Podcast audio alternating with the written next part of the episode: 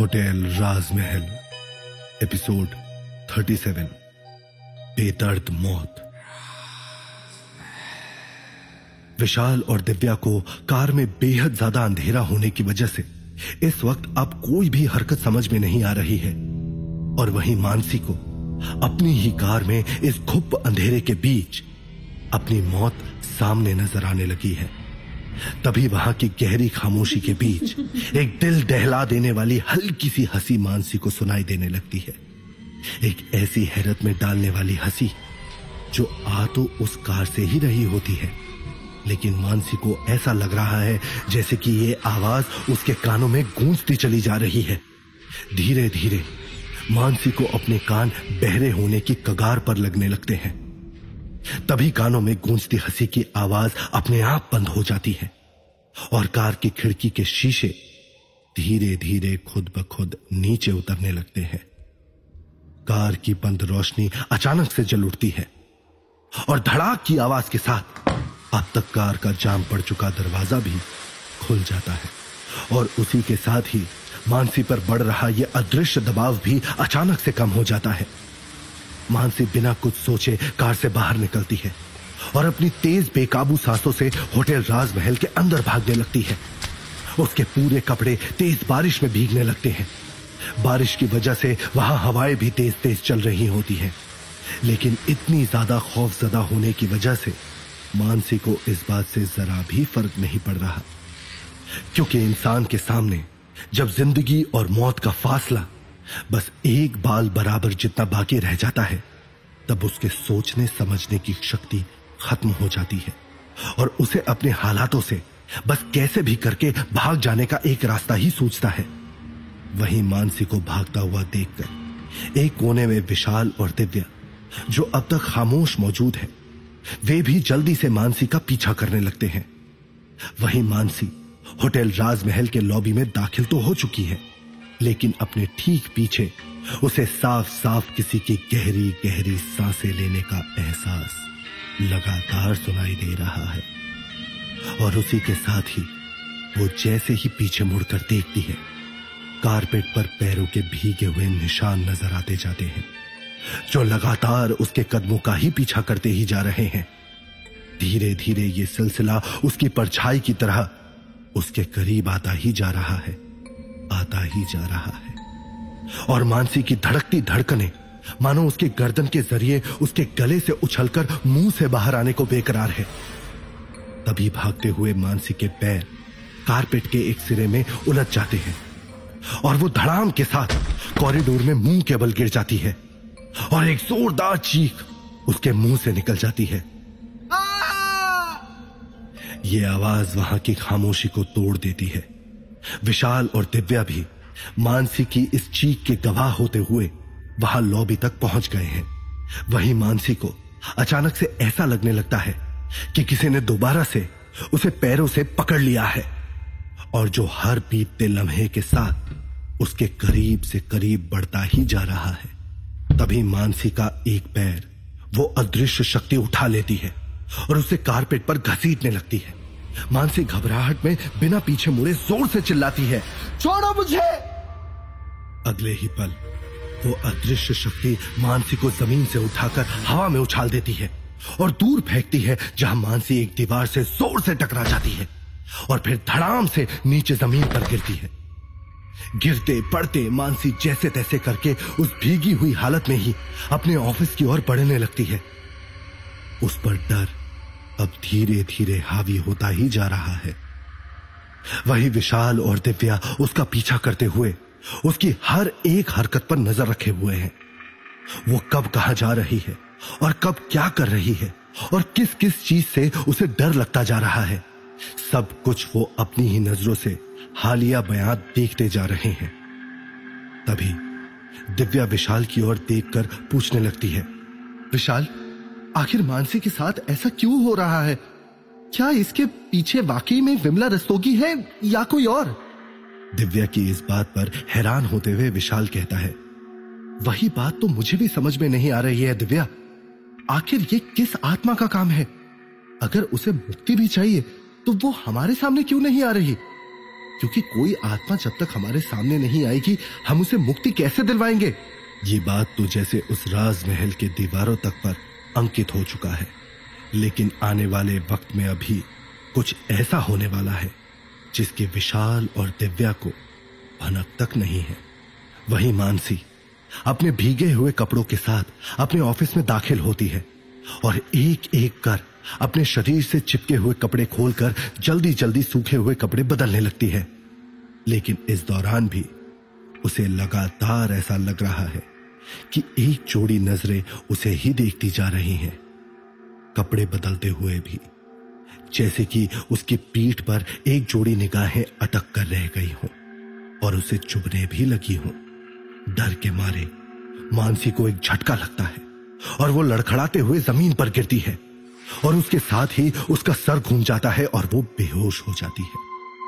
थोड़ी देर बाद जैसे ही मानसी अपनी आँखें खोलती है, उसके सामने कुछ नहीं होता है। विशाल और दिव्या भी यहाँ जो कुछ भी हो रहा है देखकर समझ नहीं पाते हैं, क्योंकि ये सब कुछ उनके दिमाग से भी बाहर की चीज़ है। वो बस सात साल पहले घटी इस कहानी का हिस्सा भर है। या कहे, सिर्फ़ दर्शक मात्र। वहीं कुछ देर बाद खुद ही दिमागी हालत को ठीक करते हुए जैसे तैसे मानसी खुद को संभालते हुए दिलासा देती है कि उसने जो कुछ भी अभी देखा और महसूस किया वो सब सिर्फ़ एक भ्रम है। और अभी उसके पेट में भूख की लहर सी दौड़ गई है। और वो इस वक्त वहाँ अपने किचन में मौजूद है। वो एक प्लास्टिक का टिफ़िन बॉक्स लेकर माइक्रो ओवन में उसे रखकर खाना गर्म करने की कोशिश कर रही है। उसका दिमाग अब भी बेहद ही ज़्यादा उलझा हुआ है और जहनी तौर पर कमज़ोर है। और वो बार बार ना चाहते हुए भी अपने खराब हालतों के बारे में ही सोचती जा रही है। ये क्या हो रहा है? और क्यों हो रहा है मेरे साथ? क्यों? क्यों? क्यों? वही किचन बेहद ही साफ़ सुथरा और अरेंज लग रहा है। वहाँ किचन में सब कुछ दराज से लेकर गैस रखने का स्लैब सब कुछ मौजूद है। वहाँ ढेर सारे बर्तन सजाकर रखे गए हैं। चाकू, छुरी, काटा चम्मच समेत हर एक चीज़ वहाँ रखी गई है। अभी माइक्रो ओवन में मानसी खाना गर्म कर ही रही होती है कि उसके पीछे मौजूद सारे बर्तन में हल्की हल्की हलचल सी होने लगती है। जब मानसी पीछे मुड़कर देखती है तो वहाँ कुछ भी नहीं हो रहा होता है। वहीं जैसे ही वो सामने देखने लगती है, एक बार फिर उसे वही फुसफुसाहट भरी आवाज़ दोबारा सुनाई देती है। कर्म तेरे सारे पड़ेंगे तुझ पर भारी। हो जाए तेरा जीवन नर्क से भी भारी। ये जाने पहचाने शब्द सुनते ही मानसी के पैरों तले जैसे ज़मीन खिसक जाती है और वो जैसे ही पीछे मुड़कर देखती है किचन में मौजूद सारे दराज एक साथ खुल जाते हैं। और चाकू, काटा, चम्मच समेत वहाँ जितनी भी सारी चीज़ें मौजूद होती है, वो एक साथ धड़ धड़ करके ज़ोर ज़ोर से हिलने लगती है। फ्राइंग पैन बर्तन, कटोरी, जितने भी सारे बर्तन हैं, वो एक साथ एक दूसरे से टकराने लगते हैं और ज़ोर ज़ोर से आवाज़ें पैदा करने लग जाते हैं। वहाँ जो कुछ भी मानसी इस वक्त देख पा रही है, उसका मतलब उसे समझ में नहीं आ रहा। वहीं लगातार सारी दराजें अपने आप खुल और बंद होती जा रही हैं। सारे बर्तन आपस में टकराते ही जा रहे हैं। जैसे लगता है कि कोई उन्हें आपस में टकराने को मजबूर कर रहा है। लेकिन वो जो कोई भी है, सामने नज़र नहीं आ रहा। और अगले ही पल, सारी नुकीली चीज़ें, चाकू, काटा चम्मच का सिरा, अपने आप मानसी की तरफ़ मुड़ जाते हैं। और वो एक एक करके मानसी की ओर बढ़ने लगते हैं। और दहशत की वजह से मानसी अपनी आँखें बंद करते हुए झुककर नीचे बैठ जाती है।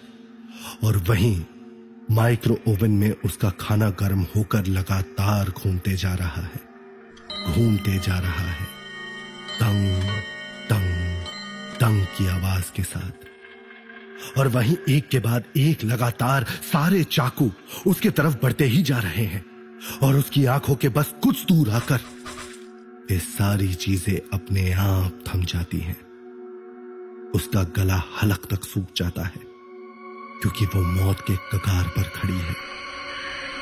वहीं कुछ देर बाद अपने आप वहाँ का माहौल पूरी तरह से खामोश पड़ जाता है। जैसे कि कभी कुछ हुआ ही ना हो, सब कुछ बेहद नॉर्मल हो। अपने आप को उठाकर किचन से निकलने के बाद मानसी भागते हुए बदहवास हालत में मल्लिका के कमरे में दाखिल होती है। उस वक्त मल्लिका अपने ट्रांसपेरेंट गाउन को पहन ही रही होती है कि मानसी बिना नॉक किए मल्लिका के कमरे में पहुँच जाती है, जिसकी वजह से मल्लिका उस पर गुस्सा करने लगती है। तुम्हारी हिम्मत कैसे हुई बिना नॉक किए मेरे कमरे में आने की? वही मानसी बेहद डरी हुई है और उसकी आँखों से आँसू बहते जा रहे हैं और वो रोते हुए कहती है मैम मेरे साथ बहुत कुछ अजीब हो रहा है। मैम मुझे बार बार मिसेस विमला रस्तोगी का चेहरा नज़र आ रहा है। अभी उन्होंने कार में भी मुझ पर अटैक किया। किचन में भी वही थी। मैं पागल हो जाऊँगी। मैं पागल हो जाऊँगी। वो मुझे मार देगी। मुझे बचा लीजिए। मुझे प्लीज़ बचा लीजिए। इस बात पर मल्लिका हँसते हुए कहती है। ओह ग्रो अप मानसी। ये क्या तुम इतनी बड़ी होकर बच्चों की तरह बिहेव कर रही हो? उस बुढ़िया के मरने की वजह से क्या तुम दहशत में आ गई हो? तुमने उसे थोड़ी ही ना मारा था? वो तो बस, उसका दिल कमज़ोर था। उसे हार्ट अटैक आ गया। वो तो अपनी मौत खुद मरी है। इसलिए तुम्हें डरने की कोई ज़रूरत नहीं है। तुम खुद को उनकी मौत का जिम्मेदार मत मानो। बी स्ट्रांग लेकिन अपने हालात के बारे में मानसी ही जानती है कि उसे कितना ज़्यादा डर लग रहा है। और आगे मानसी घबराई हुई हालत में मल्लिका के कमरे से बाहर निकल जाती है। मल्लिका को जैसे मानसी की हालत पर जरा सा भी फ़र्क नहीं पड़ रहा है, क्योंकि उसे तो भूत और आत्माओं की बातों पर बिल्कुल भी विश्वास नहीं है। वहीं जब मानसी कमरे से हताश हालत में बाहर निकलती है, तब उसे मल्लिका के कमरे के बाहर ही अपना टूटा हुआ बटन मिलता है। वो बटन को देखते ही पहचान जाती है कि ये उसकी ही शर्ट का बटन है। और उस टूटे हुए बटन को हाथ में लेते ही मानसी एक सम्मोहन में चली जाती है। और ना जाने क्यों, अपने आप ही उस बुढ़िया के कहे मंत्र को बुदबुदाने लगती है। करम तेरे सारे पड़ेंगे तुझ पर भारी, हो जाए तेरा जीवन नरक से भी भारी। और वो अपनी सुध बुध खोए चली जा रही है। मानसी के पैर कहीं जाने के लिए बढ़ने लगते हैं। उसे खुद भी कुछ पता नहीं होता कि वो कहाँ जा रही है, और वो किसी सम्मोहन में है। वहीं ये सब कुछ होता हुआ विशाल और दिव्या भी देखते जा रहे हैं। मानसी वही मंत्र बुदबुदाते जा रही है। उसकी पलके तक नहीं हिल रही हैं। ना ही उसकी आँखों में कोई डर और हाव भाव नज़र आ रहे हैं। वो सीधे, धीरे धीरे चलते हुए होटल के किचन की ओर बढ़ती जा रही है। ऐसे अजीब से तरीके से मानसी को चलता हुआ देखकर विशाल और दिव्या उसका पीछा तेज़ी से करने लगते हैं और मानसी आखिर में चलते हुए किचन में पहुँच जाती है और एक तेज धार चाकू उठाती है और बिना कुछ सोचे समझे उस चाकू को अपने सीने में घोप लेती है। और फिर खून फव्वारे की तरह सीने से बाहर निकलने लगता है। और खून के निकलते ही उसके हाथ अपने आप खुल जाते हैं और उस खुले हुए हाथ से उसका टूटा हुआ बटन गिरता है। और बटन के नीचे गिरते ही खून के छीटों के साथ नहा जाता है। ये देखकर दिव्या की चीख निकल जाती है और विशाल अपनी फटी फटी आँखों से यह देखता रह जाता है। वहीं धपाक की आवाज़ के साथ मानसी का बिना सांसों का शरीर फैले हुए खून पर गिर जाता है। मानसी के ज़मीन पर गिरते ही उसकी साँसें उसका शरीर छोड़ देती हैं। तो क्या होगा आगे कहानी में? क्या दिला पाएगा मुक्ति विशाल और दिव्या विमला रस्तोगी और मानसी की आत्मा को? क्योंकि चाहे इन दोनों की मौतें राजमहल में आग में झुलसने की वजह से ना हुई हो लेकिन इनकी अतृप्त तड़पती आत्माएँ आज भी होटल राजमहल में भटक रही हैं और अपनी मुक्ति का इंतज़ार कर रही हैं।